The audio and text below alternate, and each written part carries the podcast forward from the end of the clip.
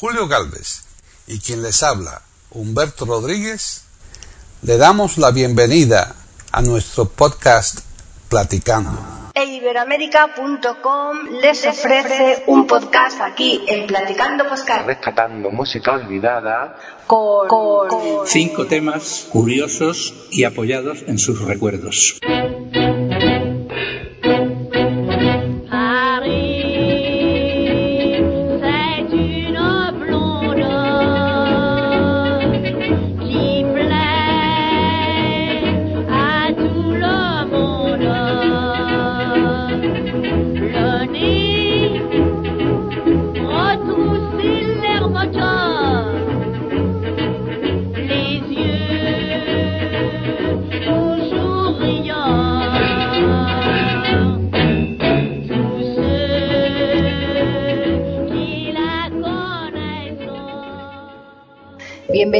Otro día más a Platicando Podcast Rescatando Música Olvidada aquí en iberoamérica.com.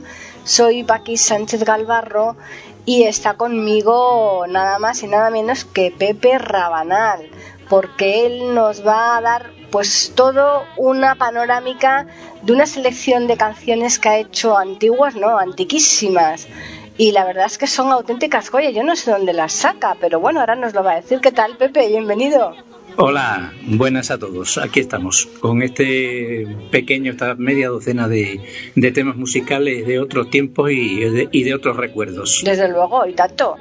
Bueno, pues eh, como decíamos, que son auténticas joyas que las sacas tú del baúl de los recuerdos, ¿no? Normalmente lo que, como yo procedo es de la memoria, ¿no?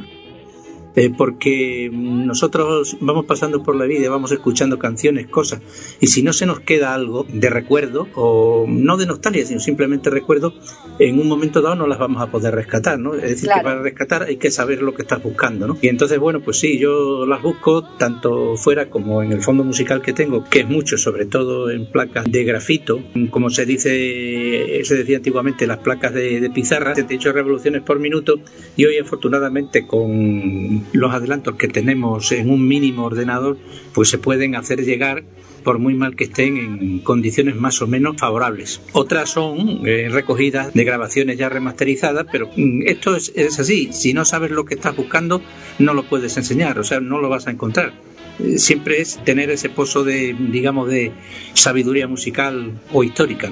Pero, por ejemplo, ¿Tienes un aparato en condiciones para poder reproducir esos discos de grafito? Hoy en día con cualquier tocadisco los reproduce porque aunque no tenga las 78 revoluciones por minuto, esa era la clave. Cuando yo hacía programas musicales en Antena 3 hace ya muchísimos años, por los años 80, estuve 10 años haciendo programas de este tipo, ¿no? Pues era dificilísimo porque tenía que ser con 78 revoluciones, con una aguja especial, sin los filtros informáticos. Ahora no, ahora tú conectas cualquier tocadiscos al ordenador y lo lo grabas a las revoluciones que tú quieras. Ah, y luego ya, con el programa ya, lo pasas a 78, le quitas el ruido de fondo si quieres, etcétera, le metes algún tipo de efecto. Aunque yo soy de los partidarios que es mejor dejarlo que suenen como sonaban originalmente, no meterle mucha historia, ¿no? Claro. Dices que el ruido es no tal que no, el ruido estorba, el ruido sobra. Sobraba en los años 20 y sobraba ahora. Entonces si puedo lo quito. Claro. A veces no se puede, pero bueno, así es como se hacen las cosas, ¿no? Ahora es muy fácil. Pero de todas formas, lo que es la autenticidad de ese disco, del soniquete, ¿no? De crujir un poco la aguja, todas esas cosas. Sí, bueno, claro, todas esas cosas, ¿no? Como un magnetofón de bobina. Claro, es que, esas cosas le dan, le dan su aquel, ¿no? Que tienen carácter hipnótico la bobina del magnetofón, ¿no? Exacto, sí, sí, sí. Bueno, ¿y con qué canción vamos a empezar, Pepe? Vamos a empezar con una canción y con una historia. La primera canción se llama El sombrero blanco. El sombrero blanco es una canción mexicana, pero que se hizo muy famosa en la época dorada del, gran cine de Hollywood, en los años 50, porque está incluida en la película de Tyrone Power, El Zorro, o la marca del zorro. Y entonces, bueno, pues eh, del zorro tenemos versiones más modernas como es la de Antonio Bandera, que también hay una escena de baile donde el zorro baila con la con la coprotagonista, ¿no? Sí. Y también a Antonio Bandera le han hecho un vals que no tiene nada que ver con esta canción, pero que también se llama El sombrero blanco, es decir, una especie de guiño a la auténtica de Tyrone Power. Tyrone. Power que como recordaremos, bueno, fue uno de los grandes astros de Hollywood y además que se dio la circunstancia de que murió en España. Murió en España mientras estaba rodando de un ataque al corazón, mientras estaba, estaba rodando en los alrededores de Madrid la película Salomón y la Reina de Saba. Fíjate, qué curioso, ¿eh? Sí, murió aquí en España y tuvo que ser sustituido a la carrera por Jules Riegner y solamente se aprovecharon las escenas en las que a, a Tyrone Power se le veía de lejos, ¿no?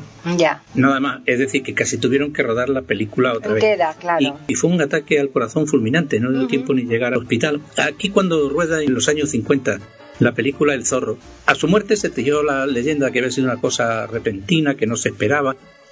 Pero la verdad es que toda su vida tuvo problemas de corazón, e incluso su padre y algún familiar más también. Y entonces ya le habían recomendado que no podía trabajar tanto ni tanto ajetreo, cosa que no, nunca hacía caso y que cayó en el rodaje con la espada de- del rey Salomón en la mano. Y aquí lo que hace es bailar con Linda Darner, que es la coprotagonista de La marca del zorro, una película que nos veíamos eh, chupando caramelos en el cine, ¿no? de una forma tremenda, con aquel zorro impresionante, por lo menos en aquellos tiempos. claro. Pues baila lo que se llama el pañuelo blanco. Por eso he dejado de la parte sonora de la película eh, las palabras que al principio dice el propio Tyrone Power, que dice play de sombrero blanco, ¿no? Sí, lo he visto, lo he visto. Y, y me ha gustado mucho porque me ha parecido algo muy peculiar. Claro. pues nada, la escuchamos.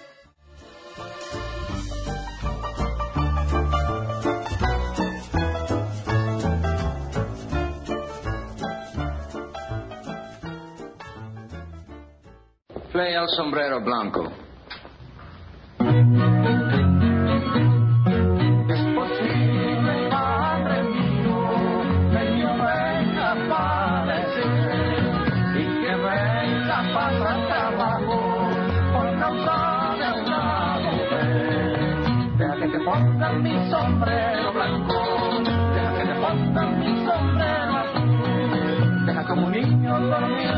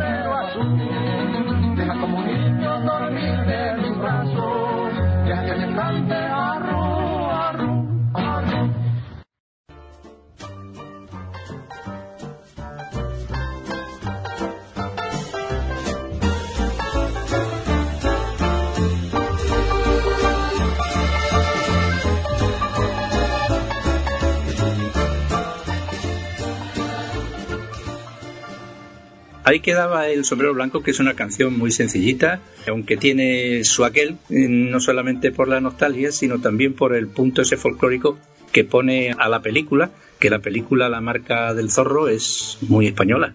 Y tanto. prácticamente. Muy española. Nosotros nos inventamos después del zorro, pues aquí nos inventamos el coyote. Ah, claro, es verdad. Mallorca, Sí, sí. Más o menos. Sí, sí, después las aventuras del coyote, Don ¿no? César de Chagüe y su Sí. hacienda Guadalupe, ¿no? Sí, Que sí. fue sí. un boom en España. Ajá. Y es un trasunto del zorro. Exacto. Sí, sí, sí, sí. Pues como decía que hemos empezado con una canción mexicana muy, muy bonita, pero este podcast va a estar muy variado, ¿eh? Porque la siguiente que vamos a poner no tiene nada que ver. No, porque realmente lo que interesa es poner una canción que nos agrade al oído, que nos haga recordar y que también nos sirva de pretexto pues para comentar algo sobre su contexto histórico o alguna anécdota que, en fin, que siempre traen pegados los temas musicales y los recuerdos. Algún escritor dijo que los recuerdos siempre se apoyan en algo. La mayoría de las veces pues se apoyan en la música o en alguna situación y este es el caso de Celia Game con un número de la revista musical Yola que tuvo un éxito extraordinario en España. El número se llama Mírame. Lo de Celia Game es un- una historia bastante peculiar, ¿no? Celia Game vino a España procedente de la Argentina, porque todos sabemos que Celia Game era de Argentina, Sí. pero no venía a triunfar en el mundo de la música como de revista, que fue lo que ocurrió luego. Sí. Venía como cantante de tangos. Precisamente una de las grabaciones más conocidas como tango de Celia Game es un tango que también está grabado en la voz de Carlos Gardel, que se llama Mi caballo murió. Ese Ah, Mi caballo sí, murió, mi alegría se fue, pues con él se marchó mi cariño más fiel. Pues cantaba tango y muy alejada de la revista. Pero lo que son las cosas de la vida, por una razón o por otra, eh, cae en un Madrid que en ese momento de, yo digo siempre periodo de preguerra, todo lo anterior, al- el periodo anterior a la guerra civil, ¿no? Sí. No muy alejado en el tiempo, pero esos años anteriores, ¿no? Pues las políticas de las repúblicas habían dejado una cierta apertura a cosas que después mm, realmente con el régimen de Franco se verían totalmente cambiadas y Claro, sí, suprimidas. vamos, eh, exacto. Había más libertad en, Mm. en el Music Hall, más libertad en la creación mm, de la obra literaria, aunque menos que en la Belle Époque, ¿eh? porque en el, el Music Hall de la Belle Époque, de las cupletistas y las vedettes de medio pelo, que después por aquí tendremos alguna, ¿no? Eh, pues realmente eran todavía más audaces en ese sentido. Pero bueno, era la audacia de las revistas de Celia Game, la audacia que se podían permitir los maridos y ya acompañados con sus señoras porque era un espectáculo, ¿no? Claro, Las efectivamente. revistas del maestro Alonso, pero bueno, pero también salía la, la Celia Game pues enseñando mm, lo permitido En aquella época. Que claro, todo esto tiene su contexto y tiene su tiempo, no se pueden mirar las cosas fuera de su tiempo, ¿no? Pues era, era bastante. Y no solamente eso, sino lo exagerado que era el vestuario de las revistas. Sí. Vamos a ver, hay una, una peliculilla que circula por ahí, por, por los vídeos de internet, donde sale eh, Celia Game, ya madura, ¿eh? Es decir, Sí. la verdad, ¿no? Eh, pero cantando un número muy conocido que es la estudiantina portuguesa. Ah, mira. Hay Portugal porque te quiero sí, tanto. sí, sí, esa la tengo yo, esa la tengo yo grabada. Bueno, pues eh, sale por uno de los foros, el foro derecho del escenario, Mm. y trae un traje que recuerda vagamente la vestimenta de los tunos o de los estudiantes de las universidades de Coimbra, de los portugueses. Pero el sombrero que tiene, ese es un sombrero especie de bicornio, tiene cerca, una altura cerca de metro y medio. Madre mía, ¿no? qué barbaridad. ¿Cómo podía con eso? Y entonces aquello era, aquello era bueno, y aparte de eso, eh, que tenía un café la señora que no veas, ¿eh? Ya te digo. Tenía, tenía carácter.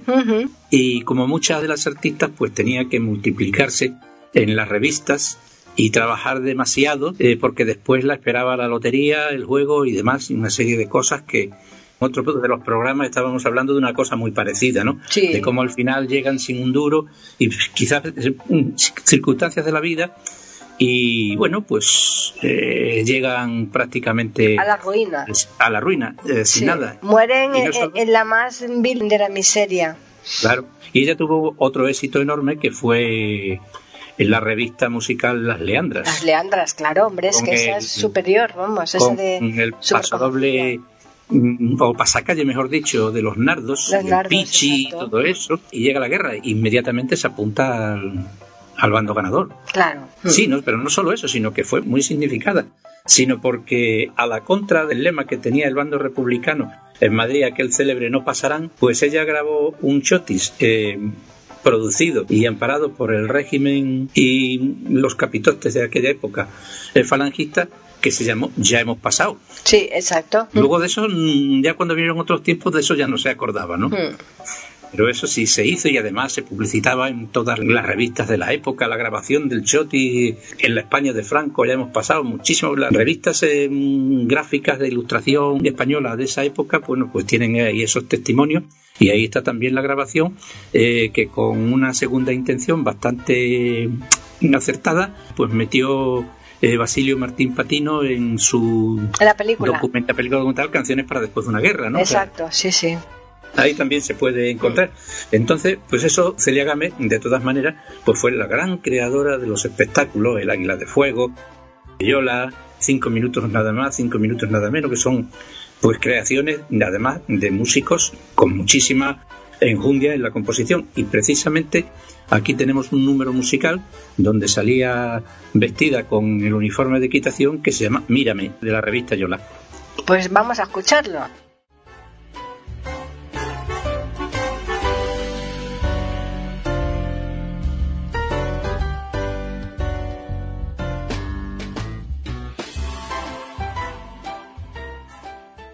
Pueden escuchar otros de nuestros podcasts en eiberoamerica.com.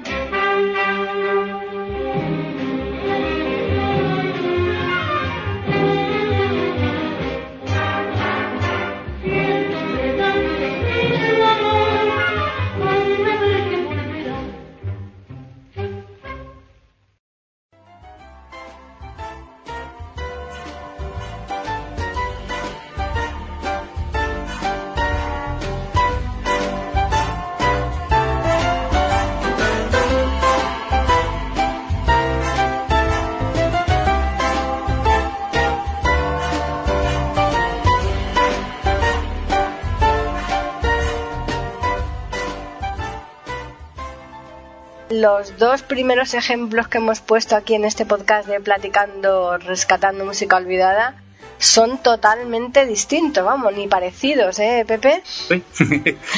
En la variedad. Dicen que En la variedad está el gusto. No, Sí. no sé, a- a- en otras ocasiones pues siempre se me ha ocurrido tener un hilo conductor entre todas, no se puede hacer perfectamente. No, no, Es pero está muy bien de- así también, hay que variar también nosotros, ¿no? Claro, es que es lógico. Exacto. Y entonces, como tercer ejemplo, ¿qué nos vas a ofrecer? Pues otra curiosidad. A Aquí, mm, según la lista que tengo, en el número 3 tenemos a un tenor, mejor dicho, a un cantor, ¿no? Que se llama Jaime Plana y es también de los años 20, 30 y un poquito más allá. Se encuentra muy poca eh, Discografía de él. no, discogra- no, discografía mucha. Lo que se encuentra son pocos datos de, de Jaime Ah. Plana.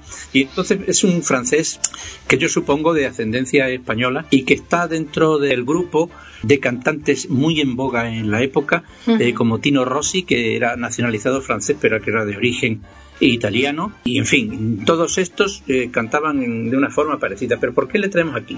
Le traemos interpretando un tango que se llama Violeta. Violeta, fíjate. Violeta. Pues a un compositor alemán de, de estos de nombre impronunciables, ¿no? Desde luego. Pues se le ocurrió en una ocasión, ya ah, sería mediados los años 20, de componer un tema que estuviese basado nada más y nada menos que en la ópera de Verdi, La Traviata, Para demostrar que, que Verdi también se podía bailar, ¿no? ah, mira, qué bueno, ¿no? Y entonces eh, hizo el- lo que es el tango violeta. El tango violeta tuvo un éxito tremendo.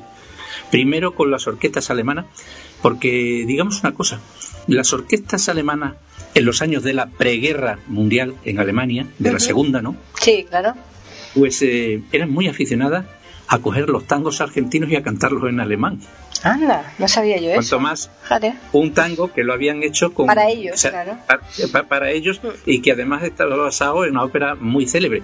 Yo aquí entre mi colección de discos raros, porque yo creo que tengo todos los soportes en lo que ha grabado el hombre, una vez encontré y me los traje dos discos que son de goma, no es vinilo, son de los años 20. Están hechos en Alemania y la marca o el modelo del disco se llama Polygon, así como tal y, cual. lo, sí. y lo demás, pues venían unos números musicales grabados que a mí me dio la impresión de que eran tangos porque ponía algo parecido, ¿no? Ya. Y luego ya cuando los puse, bueno, pues digo, si son tangos de Carlos Gardel cantados en alemán, ¿no? Por, por Jaime Plana, ¿no? Sí, y por todo lo que hubiera por ahí, pero a lo que me refiero, este disco, no precisamente el de Violeta, que es un grafito, ¿no? Pues es un disco de goma, o sea que lo puedes, lo puedes estrujar, ¿no? Fíjate. Y es- tendrá el mismo diámetro que un disco de 78 revoluciones por minuto, grabado a una sola Una cara.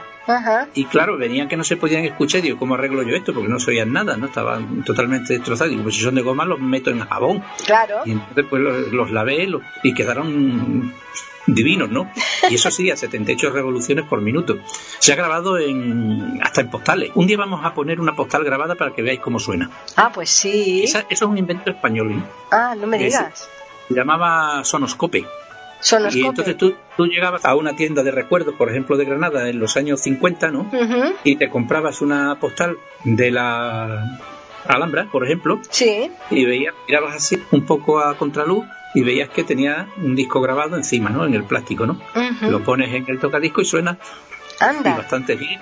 Tengo por aquí unas cuantas un día. un Ah, día pues sí. ¿Y, y claro, quién, es, quién fue el inventor del sonoscope? Pues fueron valencianos. La casa era valenciana. Ajá. Y durante unos años se vendieron bastantes, ¿no? Fíjate. Son unos tarjetones grandes, ¿no? Ya, ya, ya. Qué curioso. Sí. ¿Y, y son así en forma circulares o No, no, no, no, no, no. no. como son postal? Tal como. Lo que pasa es que el diámetro del disco es circular si cabe dentro del, Claro, del claro. tarjetón. Ajá. Y yo me parece, yo me parece que tengo dos porque son difíciles de conseguir y Hombre, no son, claro. Son muy raras que te las encuentres por ahí. No, claro. no Y una, una de ellas tiene grabada eh, la célebre canción portuguesa El Hijo Antigua de. Raúl Portela Sí, sí. y la otra es Granada de Agustín Lara, ¿no? Anda. De los años 50 o así, por orquestas muy desconocidas, muy raras, ¿no? Porque claro, para que eso tuviera negocio no iban a poner una Cualquier cosa, claro. Una cosa de un artista famoso para tener que pagar derechos de autor y Claro. entonces se llamaba Sonoscope Eh, decía dígaselo con música pues han llegado a grabar en cosas muy raras ¿no? Y y ya te digo y entonces Violeta fue un tango que se extendió pero es que llegó a Inglaterra más exactamente a Irlanda y entonces lo cogió un famosísimo tenor de la época que es Joseph Locke. Y, y lo cantó siendo ya un éxito ya en inglés ya fue un éxito universal ¿no? Fue un éxito universal ya por Estados Unidos, etcétera. Yo sé lo que, que, que algún día hablaremos de él y traeremos algunas de sus canciones porque además tiene una vida muy interesante. Ah, pues Eh, perfecto. pues eh, le dio el título en vez de Violeta Hear My Song, que significa escucha mi canción. Y sobre este tema y la vida de Joseph Locke se hizo una película en los años 90 que se llama así, escucha mi canción, ¿no? En Italia lo tocan las orquestas de acordeones, todo, cada uno en- de una versión diferente, y aquí lo canta de una manera muy suave, muy elegante, es eh, Jaime Plana. Le escuchamos, ¿no? Pues claro, lo vamos a escuchar ya.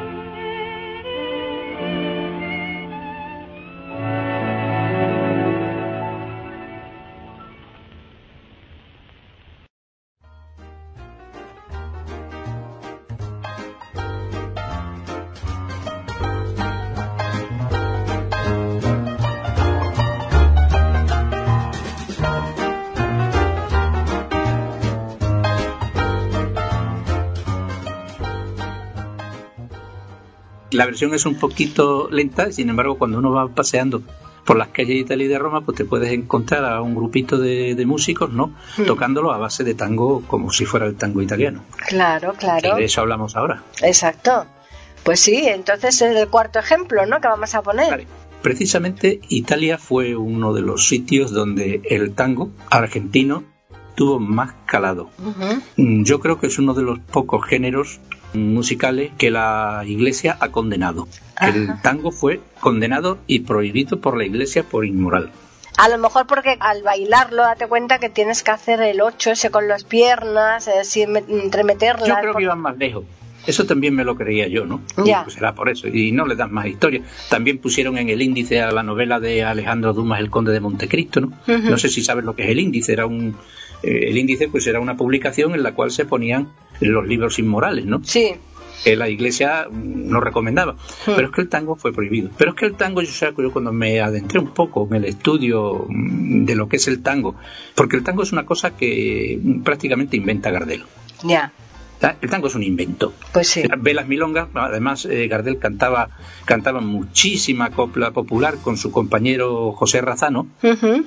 Era el dúo Gardel y Garzano, antes de ser solamente Gardel, era famoso, o sea, era un, y además, yo los tengo aquí, sonaban a los las dos voces que hacían mm, de miedo, pero cantaban eh, coplas populares, los claveles mendocinos, cosas del payador perseguido y cosas de esas así, ¿no? Claro. El tango casi nace con el choclo, ¿no? O sea, que es solo música. Ya, sí, sí, sí.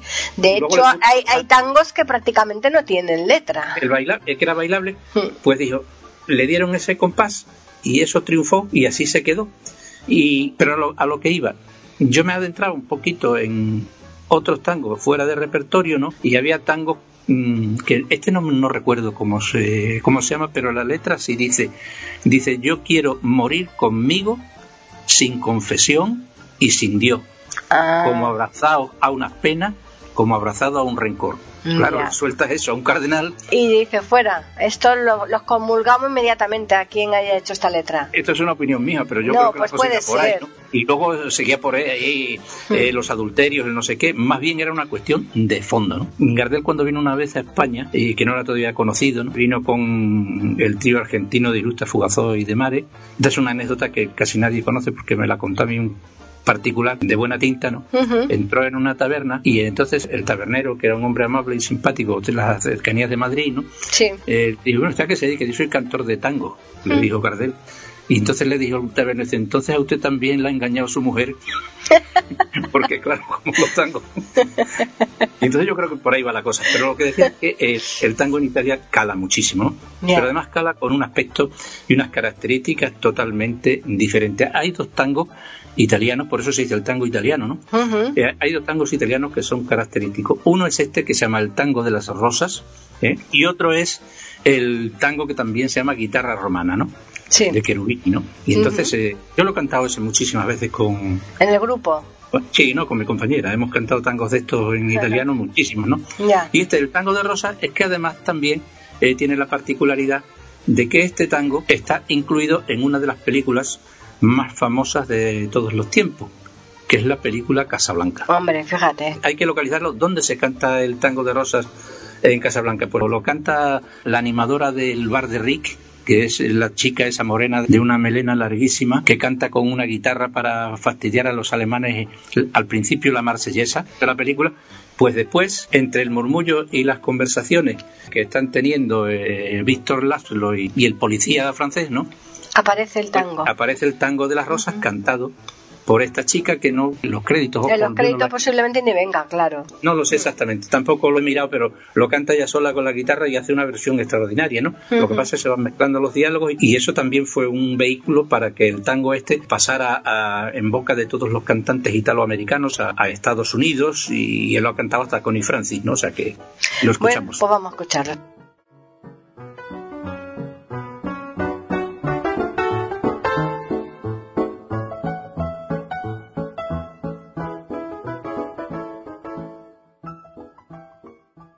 Pueden escuchar otros de nuestros podcasts en eiberoamerica.com.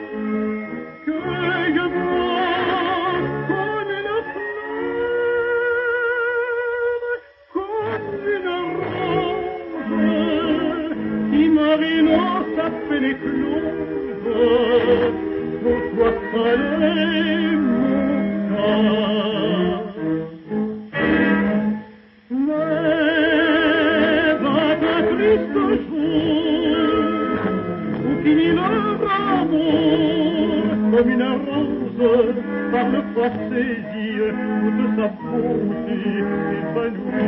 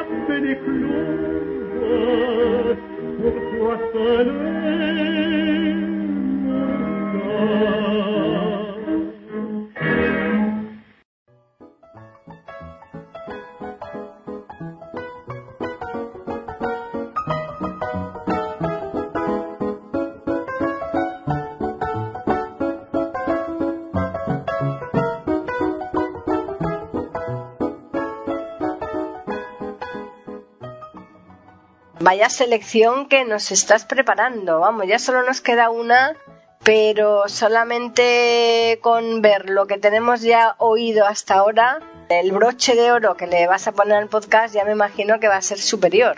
Sí, porque nos despedimos con una canción interpretada por una española. Es la canción La Cruz de Guerra y la intérprete es Angelina Bretón, una actriz cantante que nació en la localidad de Socuéllamos, en la provincia de Ciudad Real.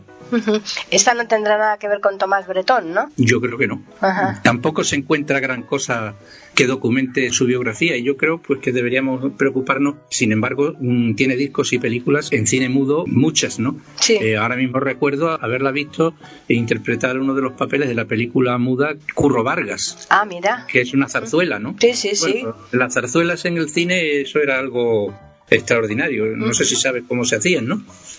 Pues era mm, bastante curioso, porque el género zarzuelero en el cine mudo, ¿eh? no había llegado Todavía el sonido. el, el sonido, Ajá. tenía muchísima aceptación en España.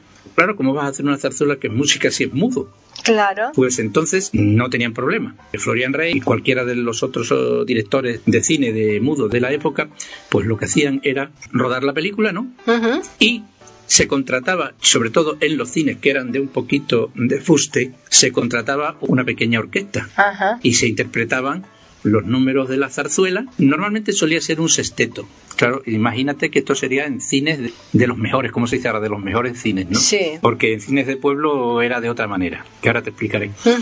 Simplemente, pues eh, era un sexteto para los números musicales y había un narrador también, donde iba en vivo y en directo, mientras la película se proyectaba, pues iba haciendo los comentarios eh, Y, pertinentes. y eso le van poniendo con letras, lógicamente, ¿no? No, no, no, mm, hablado. Hablado, entonces la gente, digamos, que, que por el, el movimiento de la boca iban... No, no, simplemente se escuchaba, saliera como saliera. Ajá. ¿Sabes lo que te digo? O sea, se- Sí, tenían sí. los números musicales, se estrenaba una de la zarzuela, Ujú. cuando la actriz estaba simulando que, bueno, pues que estaba cantando en un escenario, pues la orquesta tocaba y se veía lugar, al- alguien cantaba y el narrador completaba con sus comentarios pues lo que iba saliendo en los subtítulos. Ya. En cines como por ejemplo como aquí en Badajoz, te lo digo por propia experiencia, porque mi padre ofició muchas veces de pianista de cine mudo, Ya. tengo un amigo que es pianista y se dedica también a hacer espectáculos parecidos y dice, ojalá lo hubiera podido hacer yo en la época, ¿no? Y era simplemente que se ponía detrás de la pantalla con un piano, ¿no? Y le ataban a los brazos dos cuerdas. Ah, Y sí. desde, y desde arriba el tramoyista le hacía una señal eh, a la derecha o a la izquierda y eso le indicaba si tenía que tocar el piano rápido o lo tenía que tocar lento, ¿no? O sea que ahí no existía director de orquesta, ¿verdad? Exactamente. Qué Y bueno. como decíamos antes, volviendo al tema, pues Angelina Bretón Sí. Eh, como escucharán nuestros oyentes, no es una gran cantante, tiene la voz típica de las cupletistas de la época. Primero, porque gustaba. Y segundo, porque la calidad de las grabaciones dependía mucho en pizarra de cómo se efectuaran. Y claro está, se registran mucho mejor por medio mecánico los sonidos agudos que los sonidos graves. Claro. Entonces las tiples cantan con esa voz de pito que tenemos. Sí, ¿no? exacto, esa voz de pito que, que, que es estridente. Que- estridente el desafine Sí. y luego además pues eso lo mismo lo hacían sobre las tablas. Y aquí el tema es la cruz de guerra. Las cupletitas siempre tenían en el repertorio algún tema que narrara las heroicidades de los soldados, las batallas en el frente, las novias que los esperan. Y la cruz de guerra pues esa es una historia. La verdad que es interesante, pero antes de escucharla vamos a decirles a los oyentes que nos pueden escribir al correo platicando arroba eiberoamerica.com o al Twitter eiberoamerica con las iniciales EI y la A de América. Pues nosotros nos vamos a despedir y ya dejamos a los oyentes escuchando esta pieza, esta última pieza, y decirles mm, que nosotros les esperamos aquí el próximo miércoles con otro Platicando Podcast rescatando música olvidada. Y vamos a recordarles el título y la cantante, Pepe. Angelina Bretón y la cruz de guerra.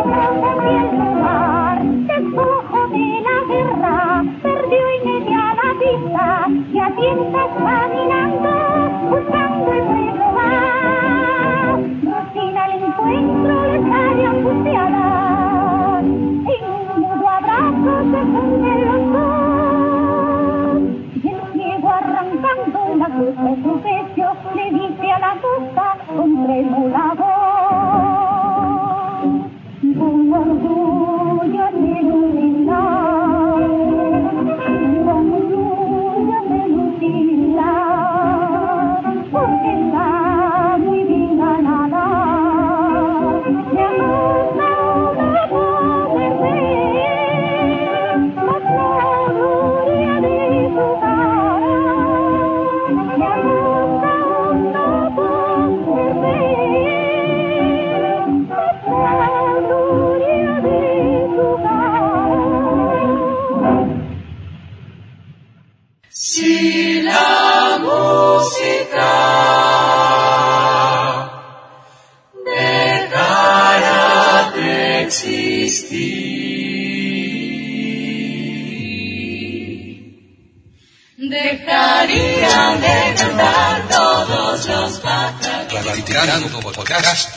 rescatando música olvidada. Aquí encontrarán compositores e intérpretes de antaño. Participación de oyentes que lo deseen, con creaciones propias o aquellas que quieran rescatar. Podcast dirigido por Paqui Sánchez Carvalho. Edición de audio a cargo del productor Julio Galvez Manríquez. Pueden escuchar otros de nuestros podcasts en http dos puntos, barra barra e iberoamerica.com. Pueden escribirnos por correo electrónico a platicando arroba eiberoamerica.com o por Twitter a eiberoamerica con la E, la I de Ibero y la A de América en mayúsculas.